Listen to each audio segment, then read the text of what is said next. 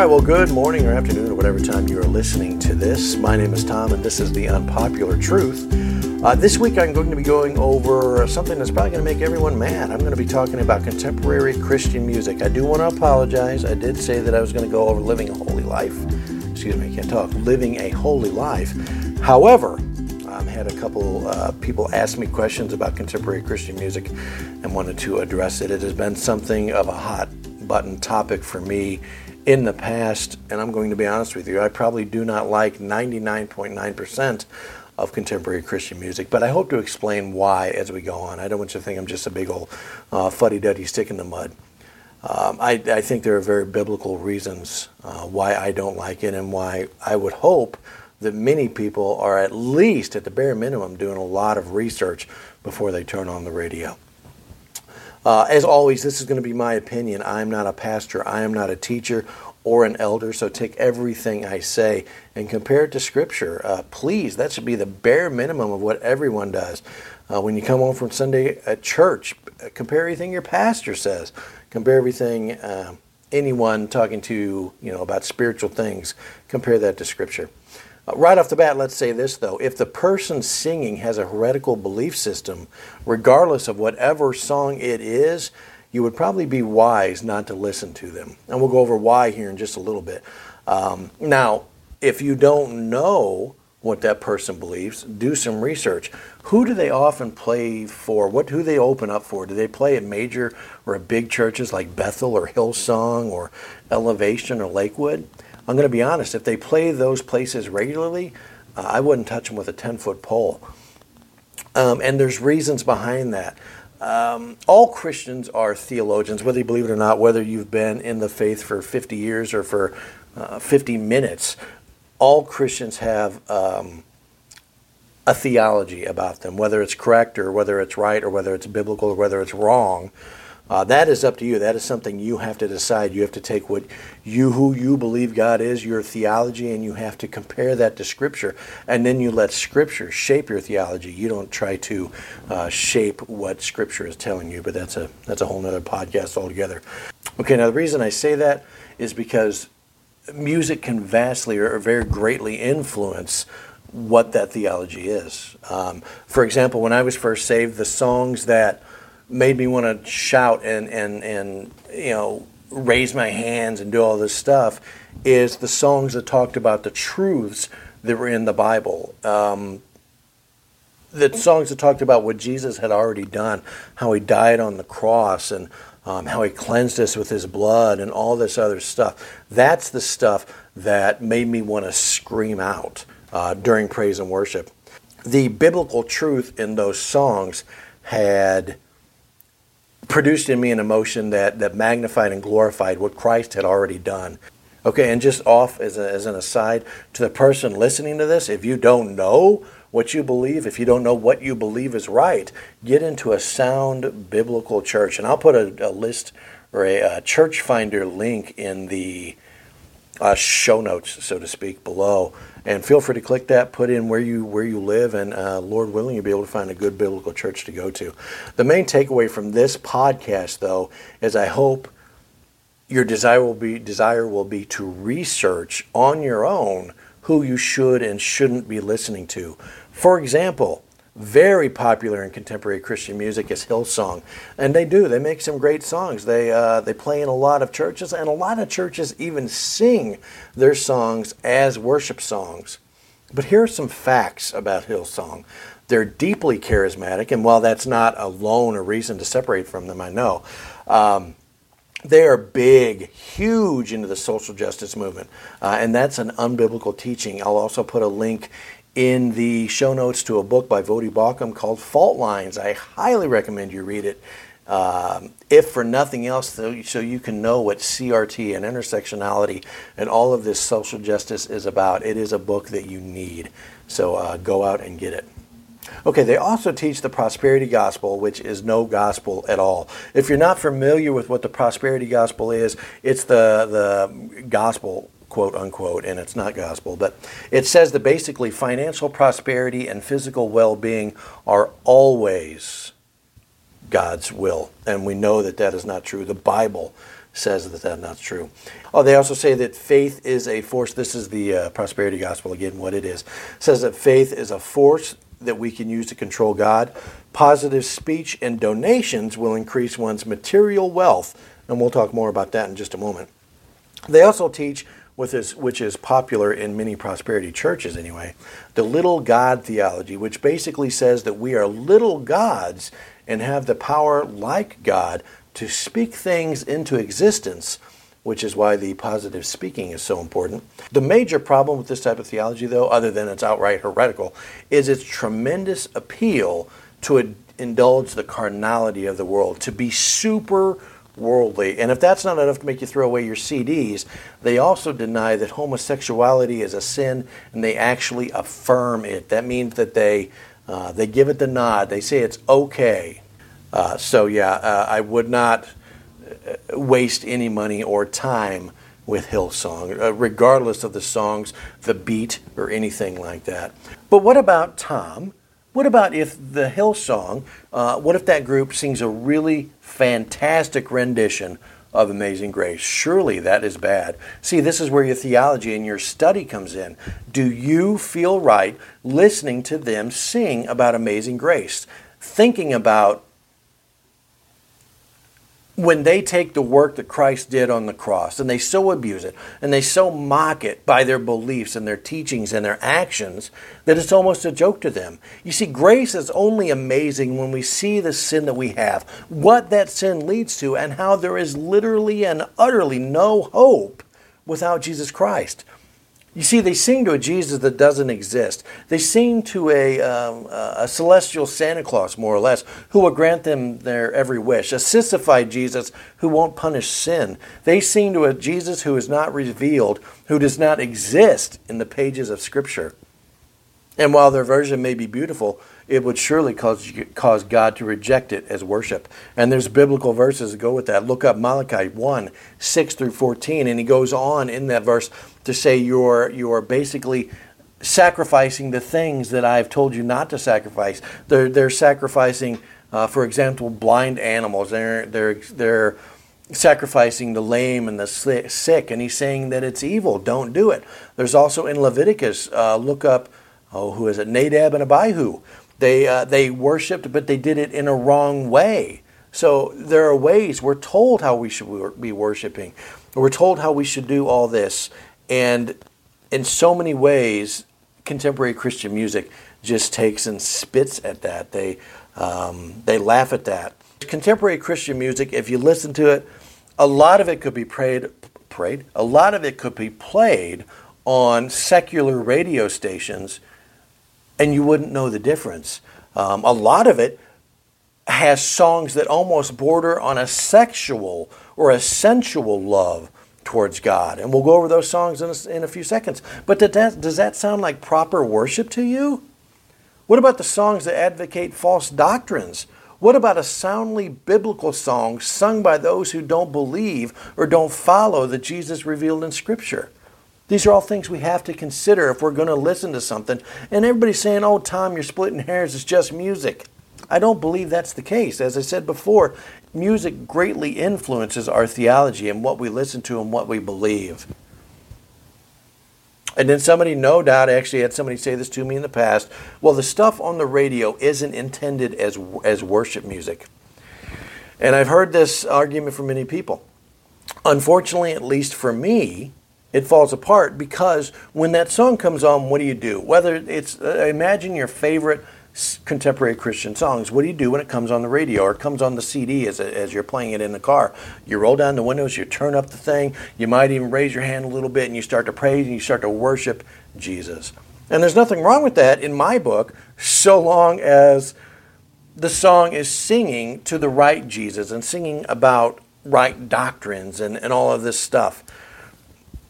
But what about when a song states wrong doctrine? What about no matter um, you know how veiled or how subtle that wrong doctrine is? See, here's my whole point. Do you think the word faith movement just exploded overnight? And in some fringes it did. You can look it up in California, I forget the year, but it blew up almost overnight there. But it didn't start overnight. It actually started way back in gosh the 1800s with Phineas P. Quimby and even a little bit before him and Mary Baker Eddy and all of those people getting into mysticism and and all of that stuff but that's way off topic. It didn't start overnight. That's my point. It's been slowly creeping in for uh, you know hundreds of years almost maybe 100 years 60 70 years at the very earliest. Could Bethel Church have existed in 1940 no, they would have run Bill Johnson out of town on a rail back then. Okay, my point in saying all that is this: um, as we listen to these songs that espouse false doctrine or bad doctrine, we're letting it creep in. We're letting it slowly shape how we think, slowly shape our theology. And that's why it's important that we're in the Word daily, that we're in the Word studying to know the God that we profess to love, because everything is going to end up shaping that theology. Everything is going to end up shaping how we believe, how we view. Um, the God of the universe, music especially being so emotional and so having the ability to really influence us. So we need to constantly be aware of what we're listening to. So we listen to this song. Let's listen to this song. I'm just going to read the script or the um, the lyrics, and we'll see what it says. Tell me what you think about it. Oh, the overwhelming, never-ending, reckless love of God. Oh, it chases me down, fights till I'm found, leaves the 99 and I couldn't earn it. I don't deserve it. Still, you give yourself away on the overwhelming, never ending, reckless love of God. No doubt, somebody is going to say, Hold on, that's my favorite song. It's on the top, and on the top, it even sounds biblical. Uh, I couldn't earn it. That's true. You cannot earn it. I don't deserve it. Nothing could be more true. That's that's almost that is biblical. But is God's love reckless? I'm going to put a link in the show notes to a uh, video by Pastor Gabriel Hughes. He has a YouTube channel called When We Understand the Text. Um, I'm going to put that in the show notes. It goes on to say that reckless, which means without thinking, without caring um, about the consequences. I'm sorry. Um, he goes on to say reckless means without thinking or without caring about the consequences of an action. He also goes on to say and to properly state the God's love is not reckless, but well planned, well thought out, and foreordained. Ephesians 1 5 says, In love he predestined us. That's not reckless. That's with purpose. And a purpose that was in play before the foundations of the world. Verses 1, I'm sorry, Ephesians 1 4 says, Even as he chose us in him before the foundations of the world. That's a love that was planned for and certainly not reckless. No doubt someone is going to say, Oh, Tom, Give me a break. You're just splitting hairs. Am I? It's a theological issue. God's love is clearly not reckless. And if we give it just point, one point, where do we stop giving? Additionally, and uh, this will probably make a lot more people angry, most of CCM songs or contemporary Christian music are me, me, me. They are self centered songs. They're songs that deal with how you feel, what you did, how this or that is to you.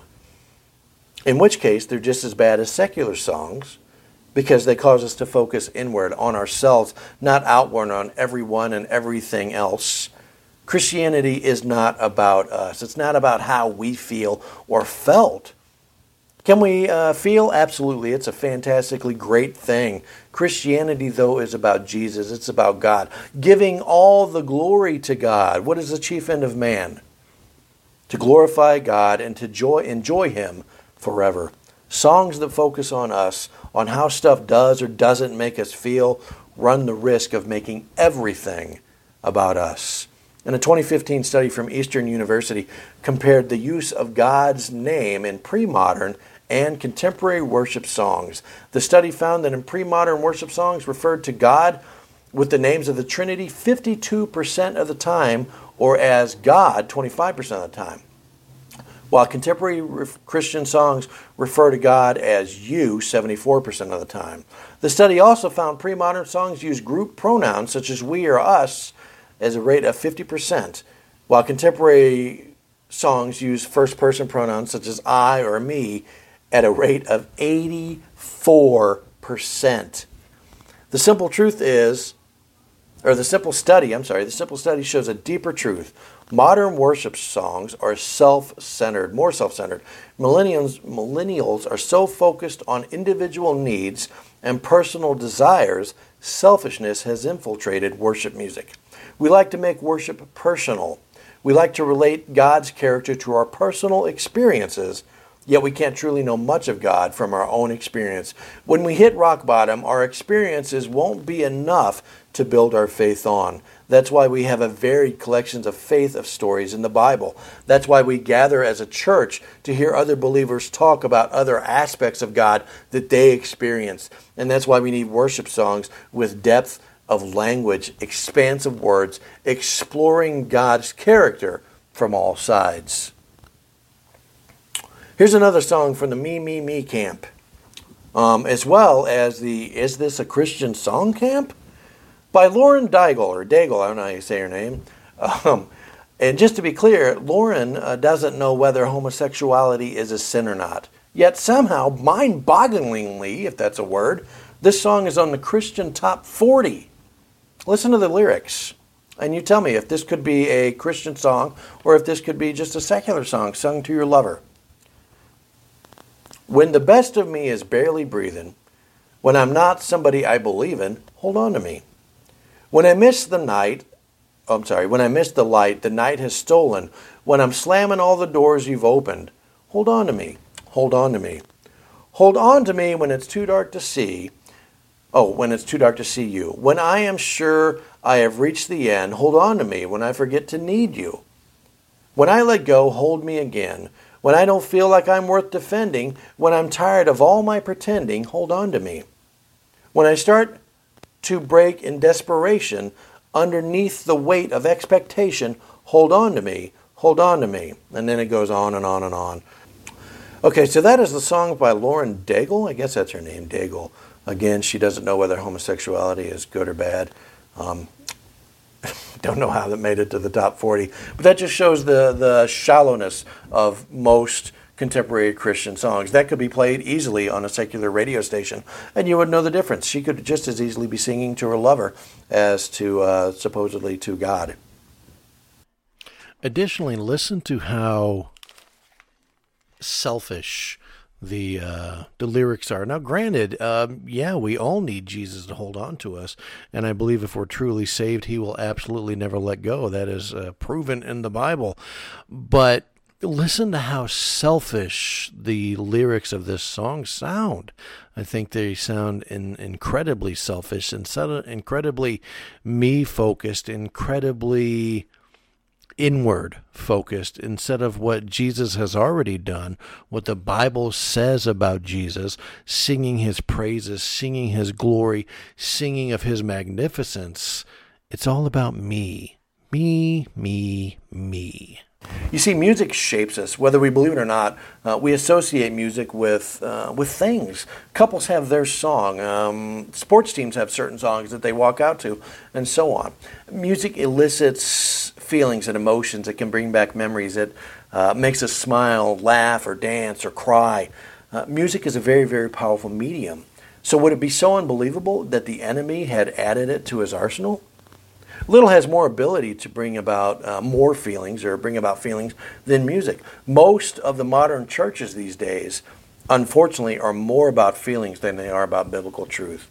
Uh, I grew up in a, in a church where uh, feelings were signs of how God is using you or working in you. So the more emotional the music, uh, despite the words, whatever the words were, it could lead to a, a more emotional experience, thereby thinking God um, did something in that service or was there in that service because it was emotional.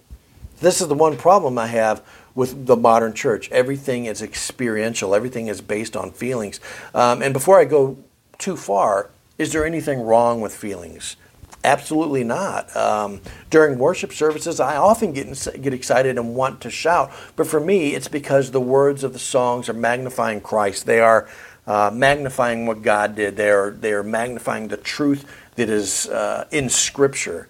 In today's churches, however, and in churches that I used to attend, the, if the music didn't elicit uh, elicit some sort of feelings uh, we felt disconnected with God, uh, as if there's something must be wrong uh, with us because we didn't feel God that day or didn't feel God today. But please hear me on this. The worship in church is not about you. Seriously, it's not. If it's singing praises to God, singing praises, praises and worshiping the God of the universe who has called us, saved us, sanctifies us, and will eventually glorify us.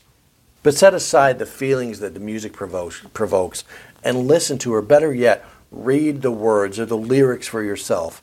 If I could say anything about contemporary Christian music, it's almost as if most of the songs, if they didn't tell you it was a Christian song, as I said before, it could be played on a secular uh, station or love song to your significant other.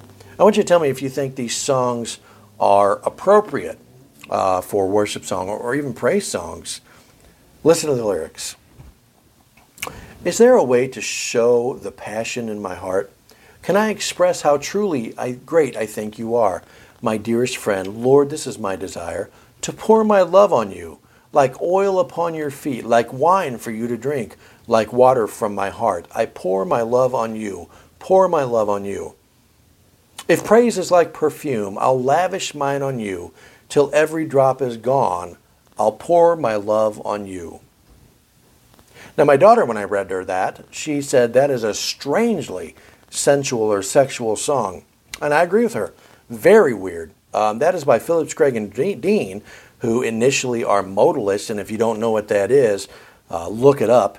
It is heretical. It denies the uh, doctrines that are clearly put forth in the Bible. Were it not for saying Lord, I would uh, think this is a secular, secular song that had something to do with intercourse. Um, do you think that's appropriate, appropriate to sing? I'm actually kind of embarrassed just to read it. But sadly, sadly, there's more. This is Hillsong. Like a rushing wind, Jesus breathes within. Lord, have your way. Lord, have your way with me, or have your way in me. Like a mighty storm, like a mighty storm, stir within my soul. Lord, have your way. Lord, have your way in me. Lord, have your way. Lord, have your way in me. Now, I do have to admit, coming from this type of church in the past, I can understand what they're trying to say, but it's still nonetheless a very sensualized song. And sadly, more and more songs are becoming this way. I wish I could find the article. I accidentally deleted everything off my computer, um, and I lost the link to the uh, to the quote. But a guy that I was reading said that he, before the Lord saved him, used to play in a secular band and let me see, he played drums in a secular band. And he noted when God saved him that it was only a couple of years till the songs that he used to play sounded exactly like the songs that were being started to be sung in church. He noted that praise and worship songs were a few years behind secular songs in the way they were, meaning more sensual and erotic songs in the sensual world, or I'm sorry, in the secular world means it won't be long till that invades the church. That is uh, unacceptable, and there's multiple reasons behind it. But additionally, people seem more than willing to let a little bad doctrine slide as long as the beat and overall message of the song is good. I remember so many heated discussions uh, with others over this topic, and while I don't remember the songs, they were played. Um, there's a radio station in St. Louis that I used to listen to all the time that vomited CCM music like it was candy. Just, just played it constantly.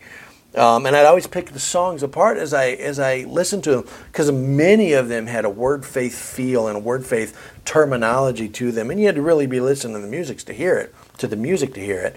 Um, but if you're just jiving to the beat, you'd probably go right past it. And I'd point it out, and the other person that I'd always talk to would say, I don't care.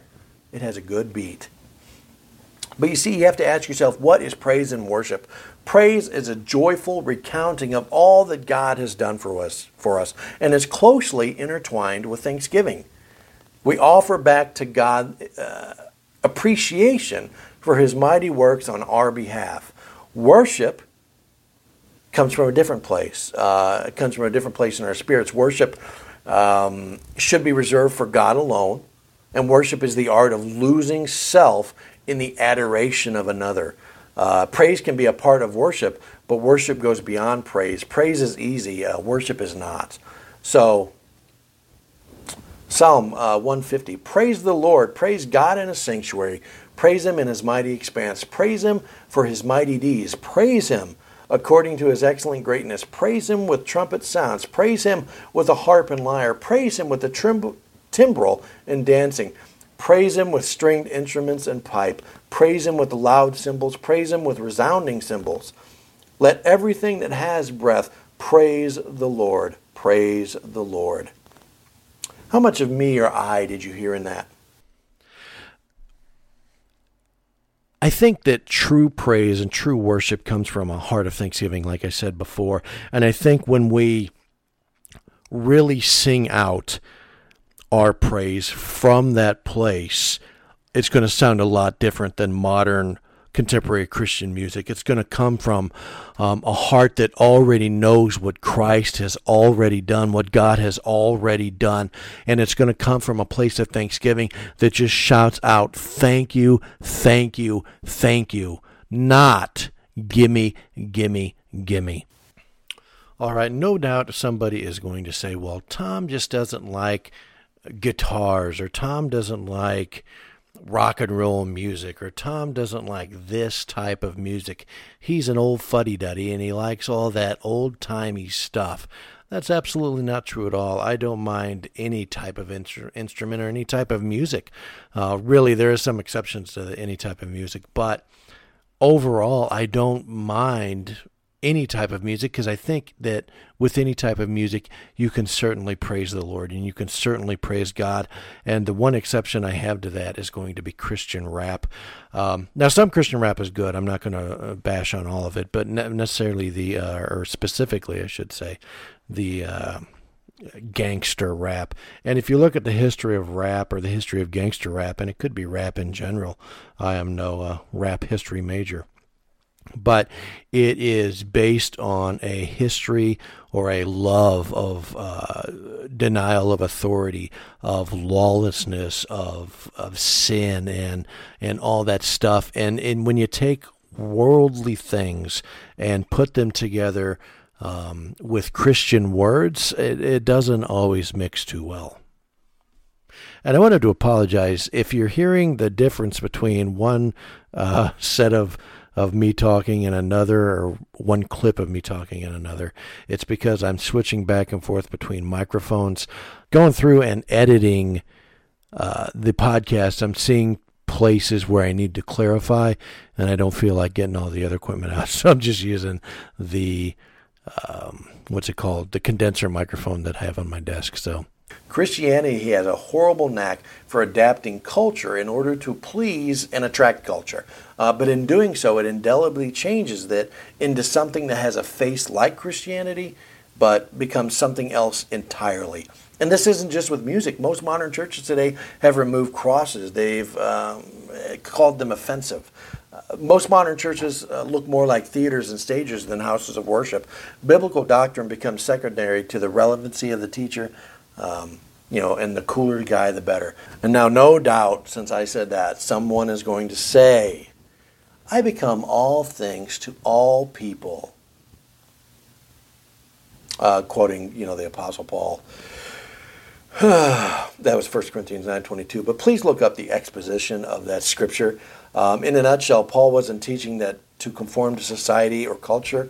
Um, it's clear as you read throughout Paul's epistles, this wasn't the case. The Bible is as relevant today as it has always been. Music evolves, music changes. I honestly don't care what genre of music you have. If it can honor and magnify Christ, and you can sing praise of his actions, his truths, his accomplishments. You can do it with pop as easy as you can with old time hymns.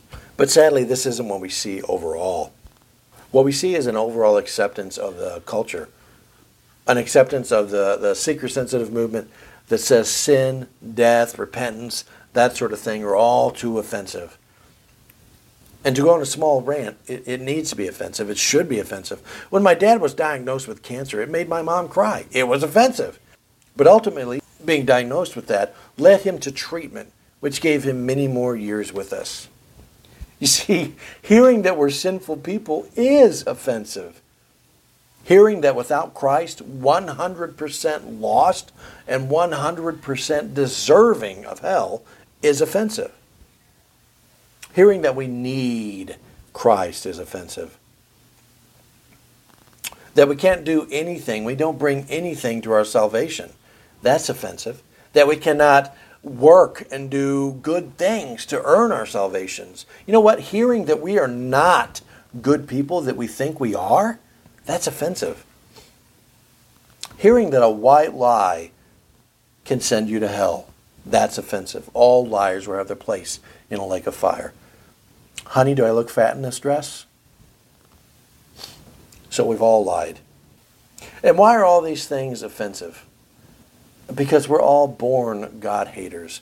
We're all born in sin. We grow up in sin and live so entrenched and so enthralled in sin. It is who we are.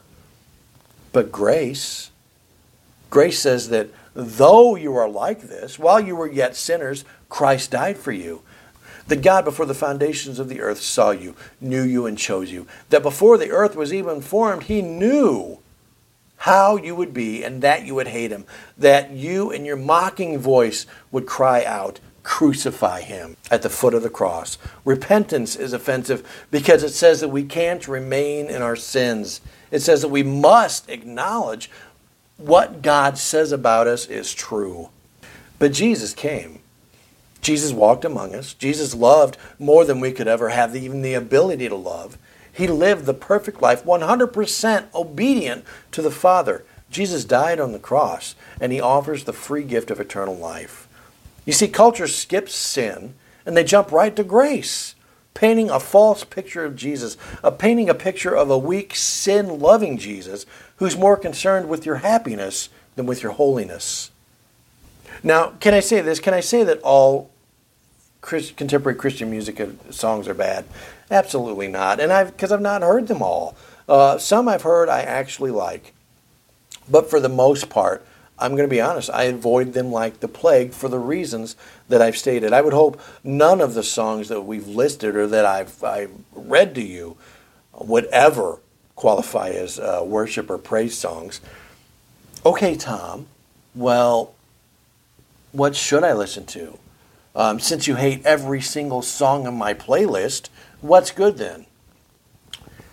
I know who I listen to, but music isn't my thing. I'm happy with instrumental music, instrumental Christian music, and I often listen to it, especially if I'm reading or especially if I'm praying. Um, I'm happy with the old time hymn, but I understand that not all people are like that. So I looked it up. And there's a blog, and I'm going to put the link, uh, if I can find it again, down in the show notes below. It's uh, called The Mailbag False Doctrine in Contemporary Christian Music. Okay, in this blog, she mentions two artists um, that I was already familiar with. There's Sovereign Grace Music and Indelible Grace Music. Um, both, um, I, I, think, have fantastic songs on there. Um, there are little some that are upbeat. Most are going to be probably the slower songs that um, sing about you know the truths of Scripture. Um, she does uh, put in that a link, and I'm to, like I said, I'm to put the link in the show notes. But I urge you to check out all of these uh, people that um, the names show up in this guy's tweet. I'll put the image of the tweet there or the link so you can read that. But check him out because one person he recommends is Linne. Uh, she's a, I believe it's a female Christian rapper and she may be doctrinally sound, but I don't know how long that's going to change or that's going to stand because she has embraced wholeheartedly critical race theory and intersectionality. And again, read um, Fault Lines by Voddie Baucham. Okay, now I was asked about specific bands and specific musical groups, etc. And I would encourage you, uh, everyone, to do their own homework on this. Just for the mere fact that Jesus knows you, you should take the time to get to know him. Um, I have a bad habit of saying, is this good or bad, and looking for an immediate answer. Do the research. Pray about each and every song if necessary. That way, when you have an old fuddy duddy like me come over and say, oh, you're listening to XYZ. Sorry, it makes me sound very judgmental. Um, you can say, yeah, and I researched them and I found this, and listen to how this song magnifies Christ, and blah, blah, blah. And you can just put me in my place. All right. Well, thank you very much, everyone, for listening. It really means a lot that you would take the time out of your busy day, your busy Sunday evening. Um, happy Mother's Day. I'm recording this on Mother's Day, so happy Mother's Day to everyone out there, especially my beautiful wife who graciously gave me the time to be able to record this. It takes about, honestly, about three hours to record it and edit it and everything else. So thank you very much for uh, allowing me to do that. Um, if you have any questions about anything, if this was all over the place or you just have any questions or concerns, you can go to the Anchor landing page.